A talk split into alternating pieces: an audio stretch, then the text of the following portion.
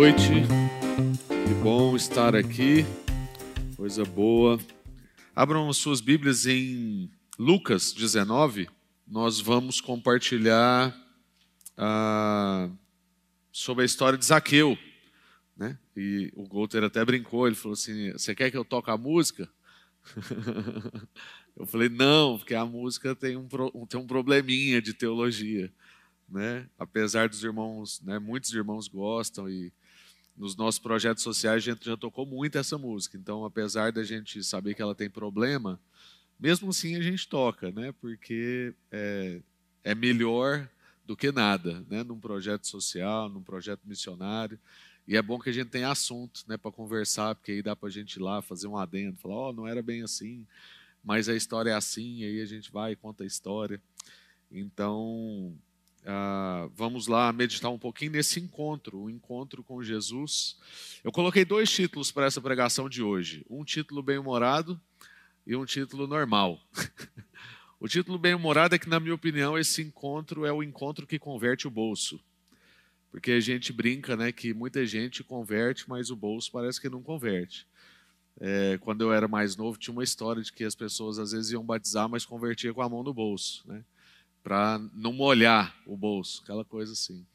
Então, ou então é, mergulha, mas com a carteira para cima, né?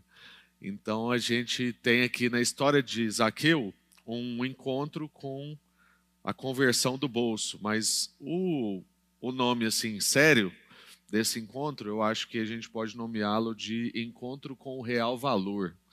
E a gente vai ver sobre isso, né? Essa é uma conversa a respeito dos cuidados uh, que a gente deve ter com as riquezas dessa vida e como né, a, a, a nossa jornada com Jesus deve manter a atenção nisso e como só com o Senhor Jesus nós podemos redefinir, reorientar, redimensionar uh, as coisas da nossa vida, inclusive a nossa, a nossa relação com o dinheiro. Né?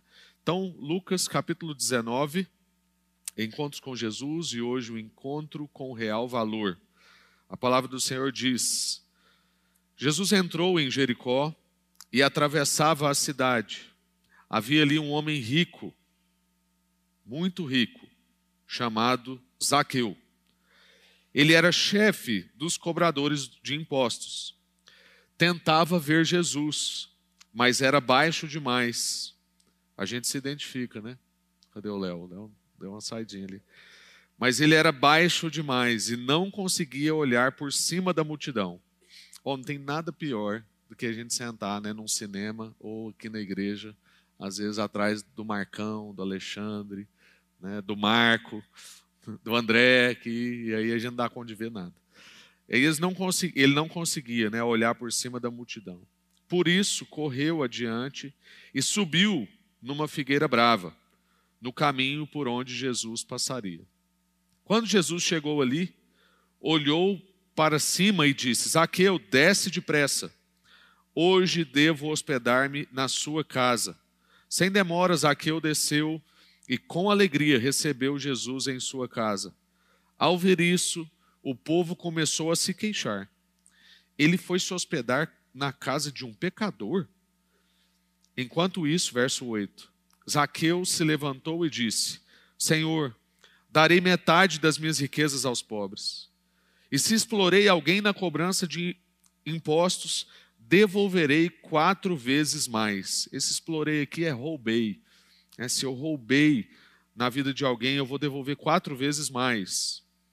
Jesus respondeu: Hoje chegou a salvação a essa casa, pois esse homem também é filho de Abraão porque o Filho do Homem veio buscar e salvar os perdidos. Amém. Vamos orar. Senhor, muito obrigado pela Sua palavra, Pai. Pedimos para que o Senhor fale conosco nessa noite. Nós queremos ser tocados por uma ação do Espírito. Queremos que a música que nós cantamos se cumpra.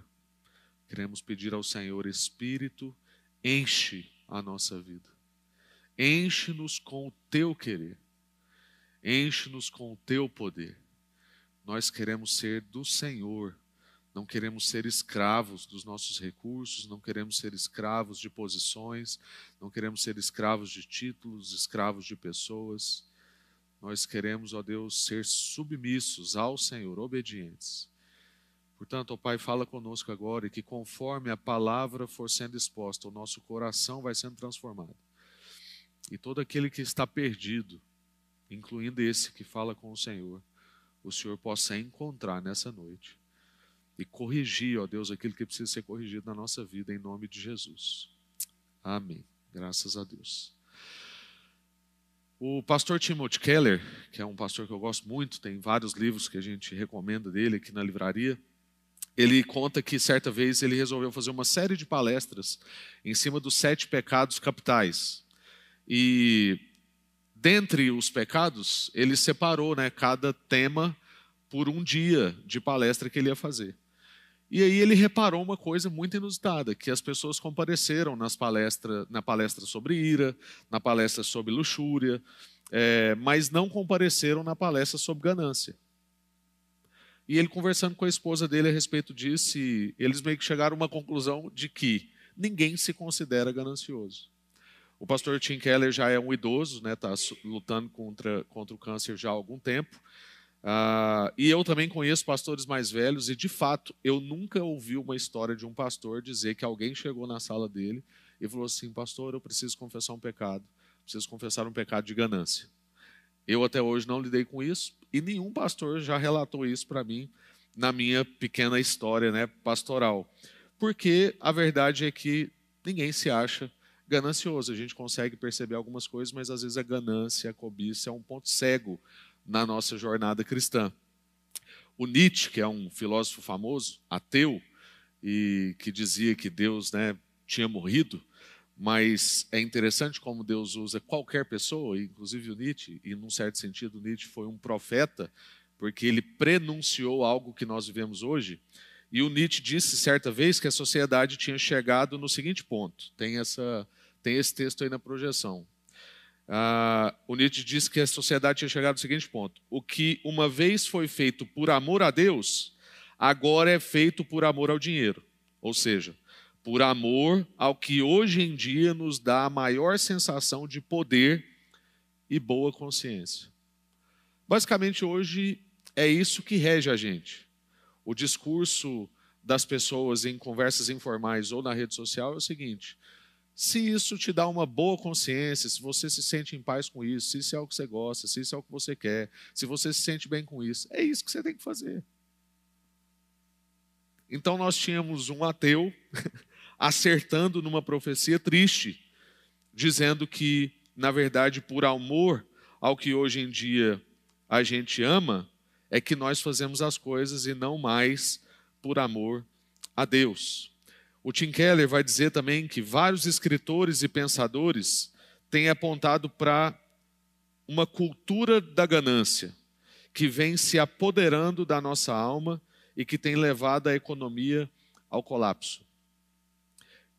Uma, um ambiente de consumo, consumo, consumo, um ambiente de conquista, conquista, conquista, um ambiente de alimentação da ganância. E hoje, as dinâmicas, principalmente das redes sociais, fomentam isso muito na nossa vida, porque hoje a rede social mostra para nós possibilidades que antes para nós eram impossibilidades. Eu nunca pensei em ir nas Maldivas. Para mim nunca foi uma possibilidade. Mas aí tem lá umas duas pessoas do círculo de relacionamento da gente, fora N influencers, que parece que vão nas Maldivas igual a gente vai em Pirinópolis. Sabe, assim, três vezes no ano. Às vezes você pensou uma vez por mês, não, estou falando assim, duas, três vezes por ano. E aí parece que agora vai virando uma necessidade. Tem um desejo, tem um sonho, olha a passagem aérea. Não é o meu caso específico, mas eu conheço muita gente que é assim. Uma cultura da ganância, onde parece que tudo que a gente tem ainda não é o suficiente. Dependendo de qual bolha a gente faz parte, parece que a dinâmica da rede social faz questão de te inserir numa bolha onde dessa bolha você é a parte mais baixa. Então parece que todo mundo que a gente olha na rede social, eu e a Iana lá em casa, nós somos os mais pobres. Mas a verdade é que, se a gente for olhar estatisticamente, nós estamos entre os mais ricos. Nós estamos aqui hoje, dentro de um auditório com ar-condicionado. Eu estou vestindo uma roupa boa, não foi eu que comprei, mas eu ganhei. Isso quer dizer que eu relaciono com pessoas que fazem parte de um ciclo social privilegiado. Mas quando eu olho para a TV ou para o meu smartphone, parece que a minha vida está ruim. E isso é o que vai criando em nós uma cultura de ganância, onde a gente tem que ter sempre mais, fazer sempre mais, conquistar sempre mais. E nunca é o suficiente, como também já entrevistaram um homem muito poderoso e muito rico e perguntaram para ele quando é que ele iria parar. E ele respondeu: quando eu tiver um pouco mais. E esse um pouco mais é bem subjetivo, ele nunca chega. Porque daqui a 10 anos a gente vai encontrar com esse homem, a gente vai perguntar para ele quando é que ele vai parar, e ele vai falar assim: quando eu tiver um pouco mais.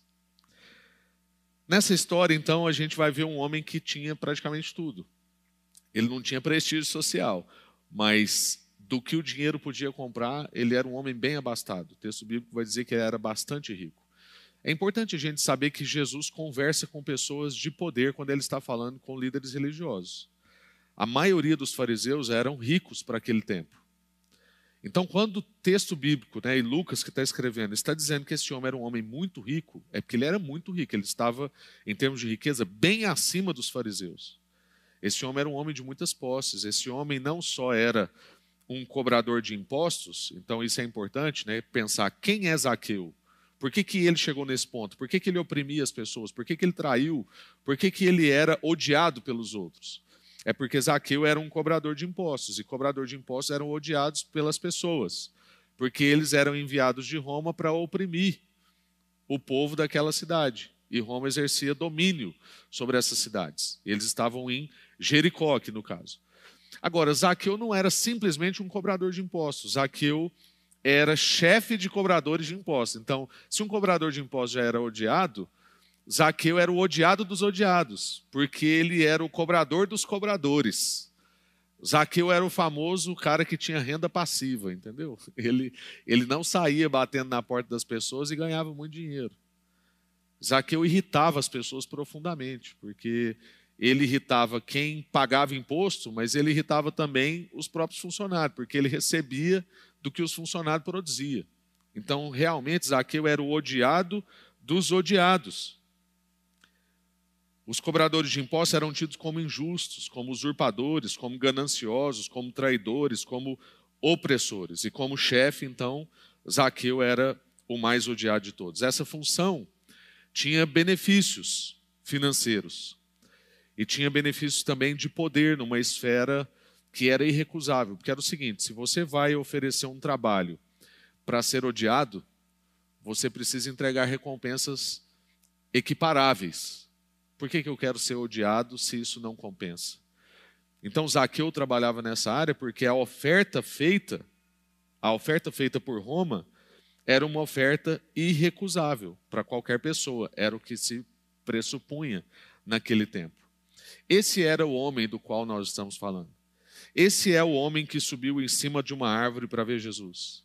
Basicamente, esse era, esses eram os motivos pelos quais ele se tornou quem ele era. Mas o encontro com o real valor, o encontro com aquilo que realmente importa, o encontro com o valor dos valores, é também um encontro com a graça. E esse é o primeiro ponto que eu gostaria de observar com vocês, tendo feito essa introdução. Lucas vai dizer que Zaqueu queria ver quem era Jesus. Então ele correu e subiu numa árvore. Tem duas coisas aqui que não fazem o menor sentido para uma pessoa mais velha e rica daquele tempo. Pessoas um pouco mais velhas naquele tempo não corriam. Correr era um sinal de demérito. Correr era para jovens, para infantis. Correr era para gente pobre. Alguém aqui já viu um filme chamado O Preço do Amanhã? Com o Justin Timberlake. É, é um filmaço, vale muito a pena. É um filme onde a moeda corrente é tempo. Muito semelhante ao que a gente vive hoje. A gente acha que a gente negocia dinheiro, mas a gente negocia é tempo. E, e aí o que, o que era chocante é que existiam duas cidades: a de quem tinha muito tempo e a de quem tinha pouco tempo. Todo mundo que era pobre só tinha 24 horas. E se zerasse, a pessoa morria. A pessoa era ligada num relógio. Então o que acontece? Na cidade pobre, todo mundo só andava correndo. Todo mundo era igual criança, entendeu? Porque criança não aprende a andar, né? Criança aprende a correr. Então, é, lá em casa os meninos não andam, né? Só corre. E aí a cidade pobre lá é desse jeito. Todo mundo corre. Aí tem um cara lá, que é o protagonista do filme, que vai para o outro lado da cidade, onde tem gente com muito tempo, gente rica. E a, a, primeira coisa que faz todo mundo daquele lugar saber que esse não é de lá é que ele anda correndo. E todo mundo lá é tranquilo. Então, duas expressões que não fazem sentido. A primeira é Zaqueu correu, e a segunda é Zaqueu subiu numa árvore.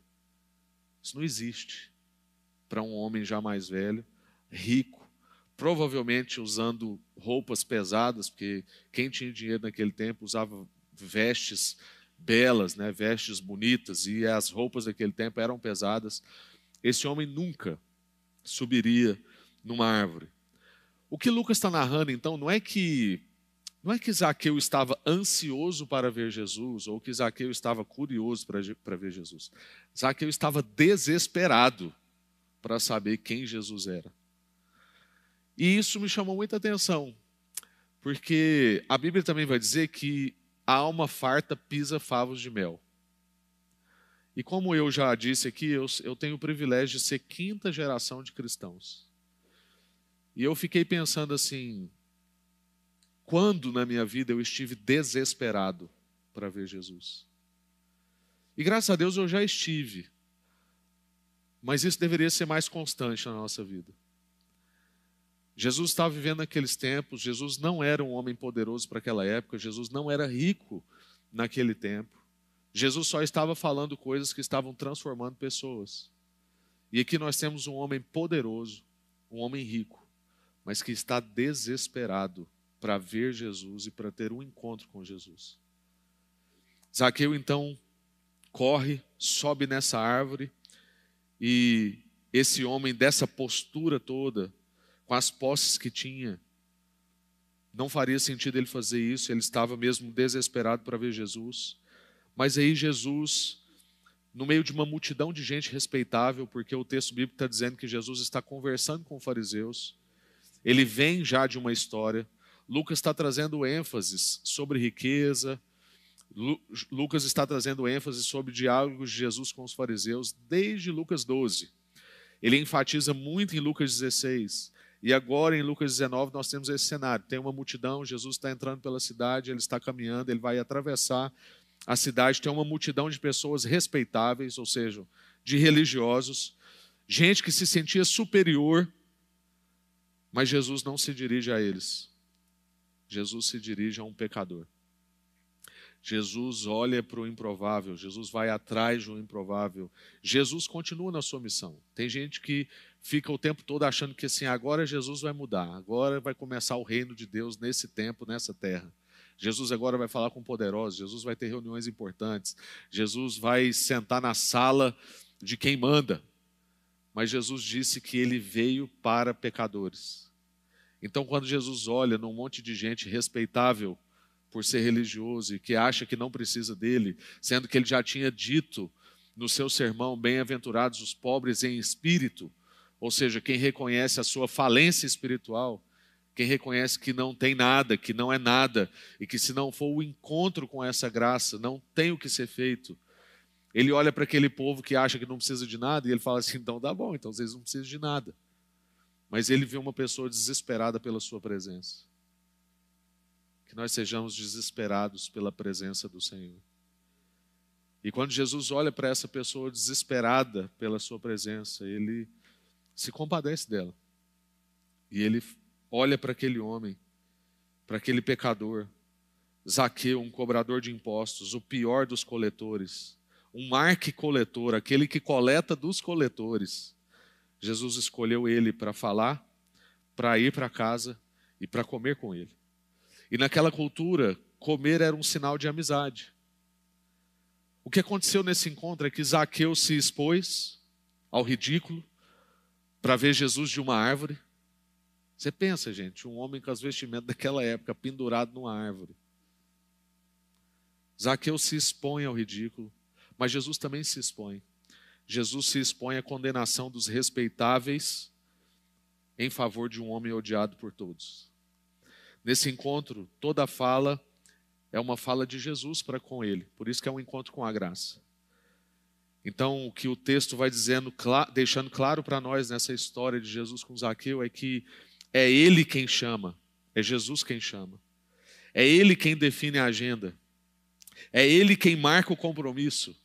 É ele quem decide e é ele quem faz o movimento. O movimento de salvação é sempre um movimento de Deus para nós. A gente nunca vai se cansar de dizer isso. Porque todos os dias parece que o nosso coração quer fazer o contrário. A gente quer encontrar formas de merecer a nossa salvação. Nós queremos encontrar formas de encantoar Deus.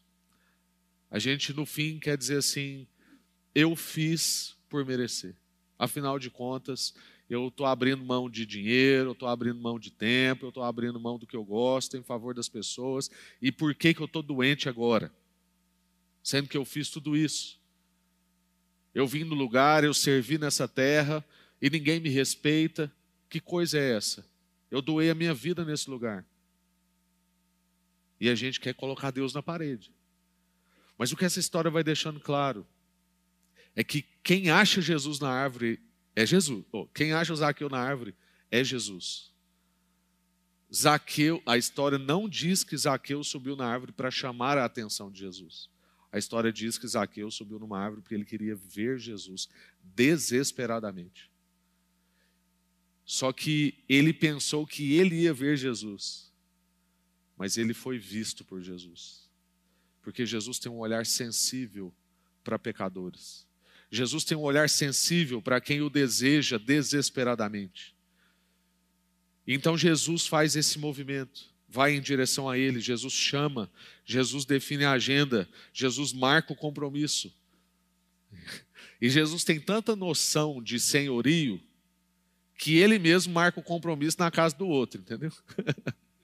Então ele fala assim: ó, nós dois temos um compromisso hoje, é na sua casa. Você prepara uma refeição que eu estou indo lá e nós vamos ter um tempo juntos.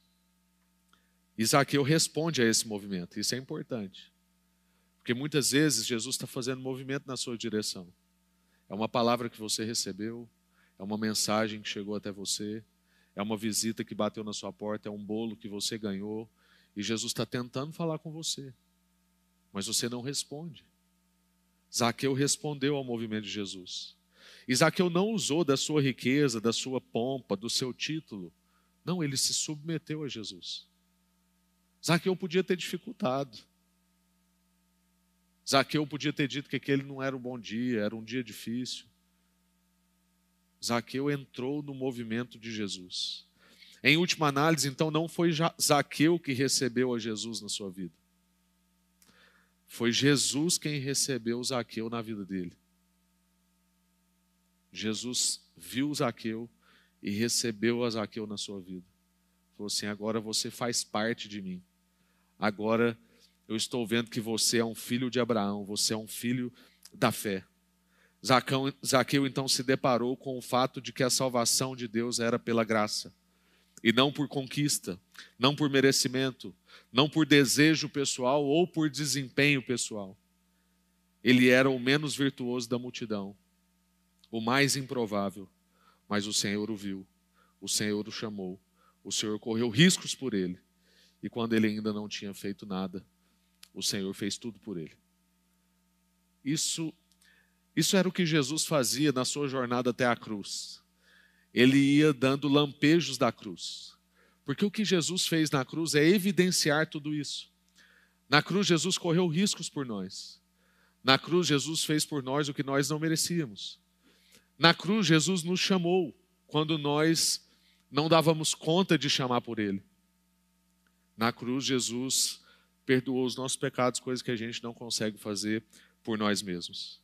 Zaqueu recebeu a Jesus com alegria na sua casa, porque ele tinha noção do tamanho da graça que o estava alcançando. Zaqueu sabia que ele era odiado.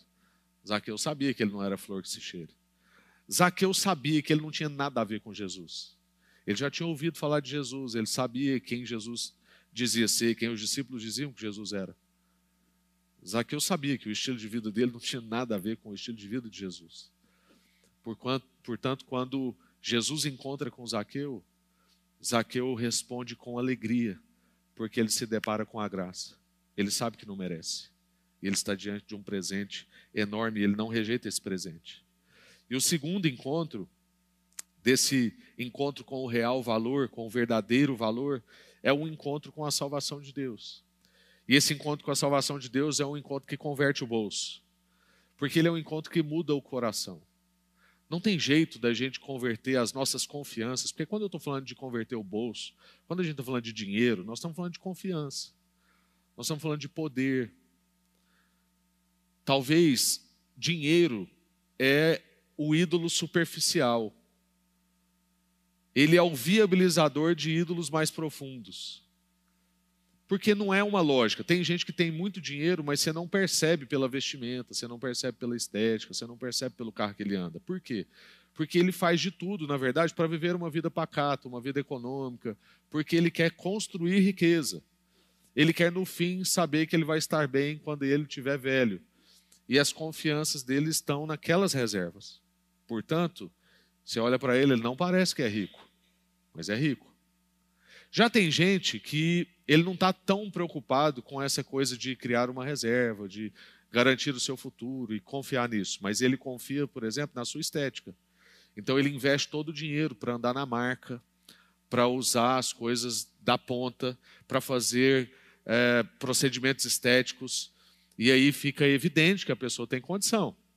E ele quer que todos saibam que essa pessoa tem condição. Então, às vezes o dinheiro é o viabilizador do pecado de controle, ou do pecado é, de carência, de reconhecimento, de ídolos que estão mais profundos do que esse que a gente vê. Por isso que a transformação e a conversão tem que acontecer no coração, não só no bolso. O bolso é uma imagem que a gente está dizendo aqui. Então, esse encontro com o real valor é um encontro com a graça e é um encontro com a salvação de Deus. De novo, o pastor Tim Keller vai contar para nós, e aí tem essa citação aí, ele vai contar que pessoas iam até ele para perguntar sobre dízimo. Dízimo é sempre uma pergunta recorrente. Né? Tem que tirar dízimo do, do bruto ou do líquido? Né? Para quem é empresário, sempre tem essa pergunta. Ah, no Novo Testamento não fala quase nada de dízimo, então a gente tem que dizimar. Dízimo é uma coisa do Antigo Testamento. Aí o pastor Tim Keller vai dizer né, é, as, que as pessoas né, perguntavam para ele se eram obrigadas ou não a dar 10% do seu rendimento, sendo que isso era algo só do Antigo Testamento. E aí, quando o Tim Keller respondia que não, as pessoas suspiravam aliviadas, mas aí ele acrescentava o que a gente vai ler agora. Vou te contar por que, que você não vê a exigência do dízimo exposta com tanta clareza no Novo Testamento. Raciocina comigo. Nós recebemos mais ou menos revelação, mais ou menos verdade e graça que os crentes do Antigo Testamento. Em geral, há um silêncio constrangedor nesse momento. E ele continua: estamos mais em débito com a graça do que eles? Jesus deu 10% da sua vida e do sangue para nos salvar? Ou deu tudo? O dízimo é o padrão mínimo para os crentes em Cristo. Com certeza, nós não gostaríamos de estar em posição de contribuir menos da nossa renda do que aqueles que tinham uma compreensão bem mais restrita do que Deus fez para salvá-los. Irmãos, é muito assertiva essa colocação do Tim Keller aqui. É claro que o texto aqui não está falando necessariamente sobre dízimo. Mas eu coloquei isso aqui porque, como nós falamos no início, a ganância e a avareza, a nossa dependência e o nosso apego ao dinheiro é algo muito difícil da gente confessar. Nós nunca achamos que temos esse pecado e raramente o confessamos. Mas a verdade é que no dia a dia a gente brinca com essa questão da conversão dos bolsos porque a gente vê isso na vida das pessoas. E eu não estou falando só sobre ofertar e colocar dinheiro na urna, fazer pix aqui para as contas que aparecem no momento onde a gente tem aqui na liturgia, uma forma de adorar também com os nossos recursos. Não é só sobre oferta, mas é sobre não mais dependermos da confiança em Jesus. E a verdade é que muitas vezes nós dependemos e colocamos a nossa confiança nas nossas contas bancárias, nos nossos investimentos, no nosso patrimônio e nas reservas que nós criamos. O que passa a acontecer agora nessa história, a partir do versículo 8, é que Zaqueu não pergunta para Jesus se é 10% do Antigo Testamento, se no Novo Testamento é ou não é. Ele não pergunta nada. Ele já começa com uma oferta de 50%. Ele fala assim: Eu vou doar a metade do que eu tenho aos pobres. Zaqueu não doa 10%. Zaqueu doa 50%. E outra coisa, a lei naquele tempo, a gente tem relatos sobre isso em Levítico e em Números, a, a lei dizia que se você roubava alguma coisa e você se arrependia de ter roubado, ou você era pego em roubo, você tinha que deve, devolver o que você roubou e mais 20%. Essa era a punição da lei. Mas aqui eu está dizendo que além de dar 50% e não 10%, 50% do que ele tem aos pobres, ele vai restituir quatro vezes mais quem ele tiver roubado. Nós estamos falando de 300%. E a lei exigia só 20. E ele não pergunta para Jesus. Ele afirma que é isso que ele vai fazer. O que, que é isso, irmãos? Isso não é um apelo para você doar 50% do que você tem e nem um apelo para você dar 300% é, se você está, por acaso, lesando alguém. Pode ser que sim, mas não é o apelo específico. O que está acontecendo aqui é que isso é um sinal extravagante de arrependimento. Uma pessoa não arrependida não faz isso aqui. Uma pessoa que ainda está negociando um lugar na mesa, uma pessoa que está vendo se ele consegue entrar no céu, uma pessoa que está querendo manipular Jesus, não precisa fazer uma oferta desse tamanho. Zaqueu conhece das leis. Afinal de contas, ele trabalha com porcentagem. Vale lembrar que o trabalho dele é um trabalho de porcentagem. Ele trabalha para o leão, ele trabalha para o imposto de renda. Ele é um cobrador de impostos. Ele sabe que ele não precisava disso aqui tudo. Mas o que nós estamos vendo aqui é um sinal extravagante de arrependimento. Zaqueu não se importa mais com os valores. Por quê? Aí entra o nosso tema de hoje. Porque ele encontrou algo mais valioso. Zaqueu não se importa com os valores da conta, os valores do bolso, os valores que estão nos seus armários, porque agora ele teve um encontro com algo de maior valor. Como o próprio Jesus vai dizer numa parábola, aquele que encontra essa pérola de grande valor, ele deixa tudo, tudo por causa disso. É isso que Zaqueu está mostrando para a gente que encontrou. E quando Jesus ouve isso, Jesus diz: salvação veio a essa casa. Porque o que acontece aqui é que quando Jesus chega, chega a salvação.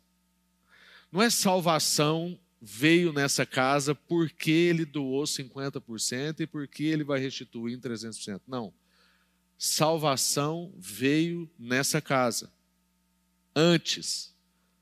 E só por isso esse homem consegue agora doar 50% do que ele tem e restituir 300% do que, as pessoas, do que ele lesou na vida das pessoas. O efeito da salvação é uma reordenação de vida. Ele não diz que se você viver assim, a salvação virá. Jesus não diz isso. Jesus diz: a salvação veio.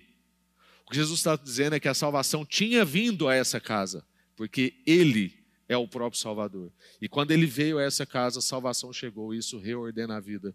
Então Zaqueu passa a querer contribuir com dinâmicas muito diferentes do que era aquela da, daquele momento. Mas na verdade não é sobre valor monetário que Zaqueu está falando. O que Zaqueu está querendo dizer é que agora a vida dele não é mais regida pelas posses e pela segurança que ele tinha do patrimônio construído.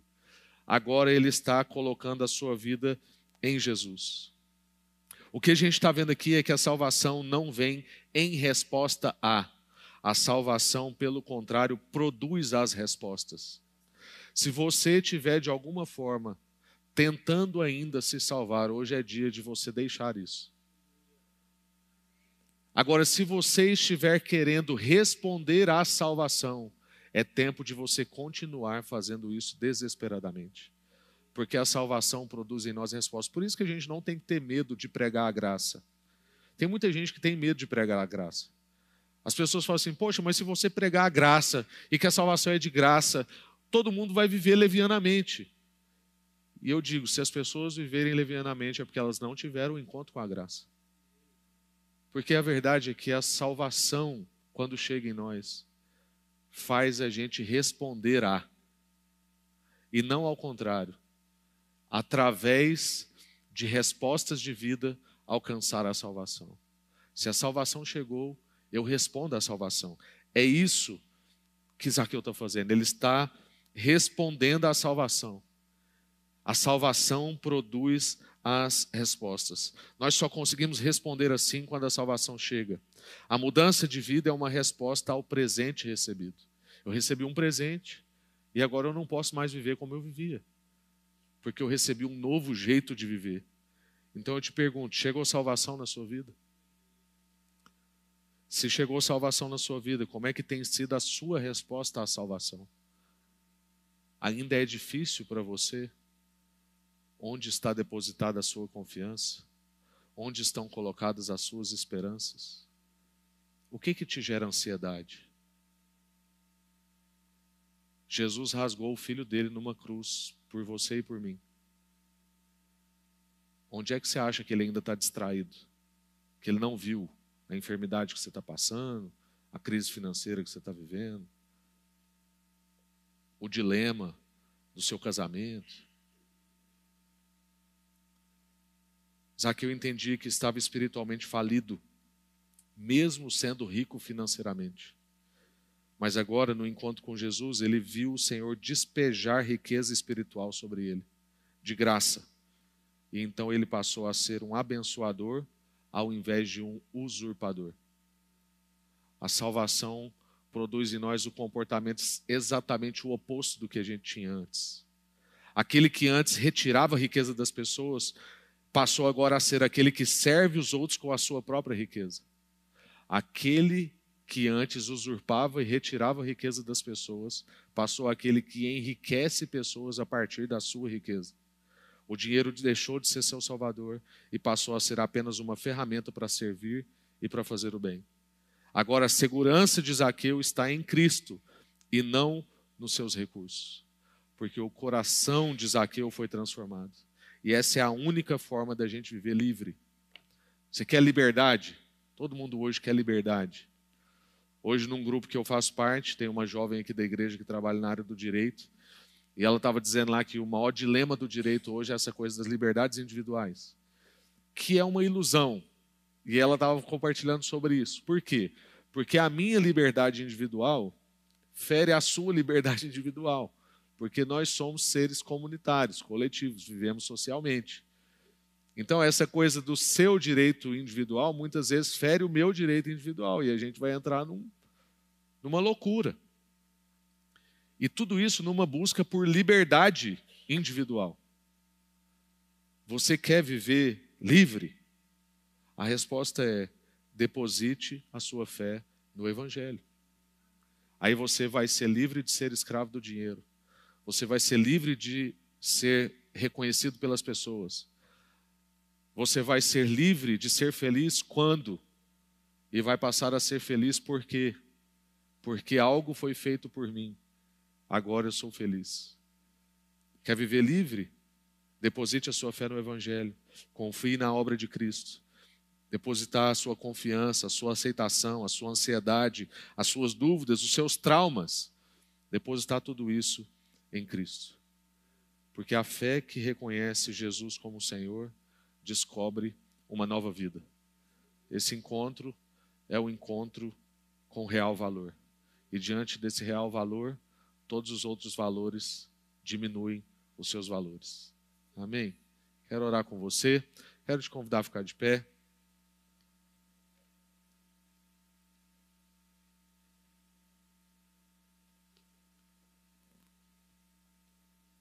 Amém. Senhor, muito obrigado pela Sua palavra, Pai.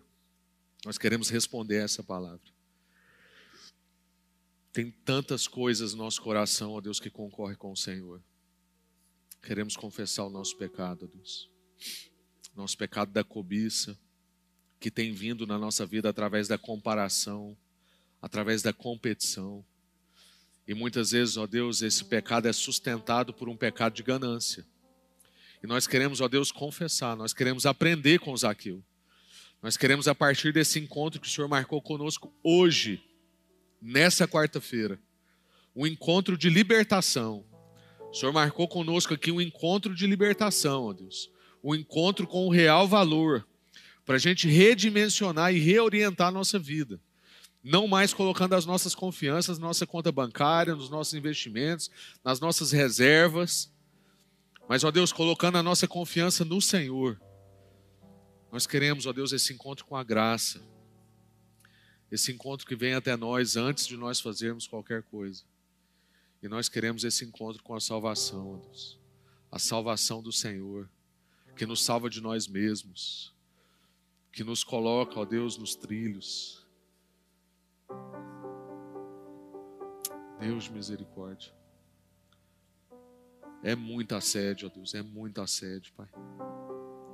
Todos os dias, a todo momento, nós estamos sendo seduzidos seduzidos, atraídos, confundidos.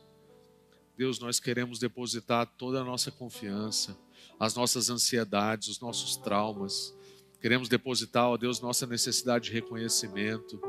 Queremos depositar tudo aos seus pés, ó Deus. Queremos colocar tudo diante do Senhor. E queremos nos submeter ao Senhor, ó Deus. Queremos lembrar para nós mesmos hoje que o Senhor é a nossa pérola de grande valor Queremos deixar tudo, ó Deus, por Ti, Pai. Nós queremos, ó Deus, não estar mais preocupados com 10%, Pai. Oh, Deus, extrapola na nossa vida, Deus. Transborda a nossa vida, Deus. Remove a mesquinhez de nós, ó Deus, em nome de Jesus. Que o Senhor faça mesmo libertação hoje. Que o Senhor leve salvação nas casas aqui, ó Deus. Um encontro com com o real valor. Um encontro com essa fé depositada em Cristo Jesus. Em nome de Jesus. Amém. Graças a Deus.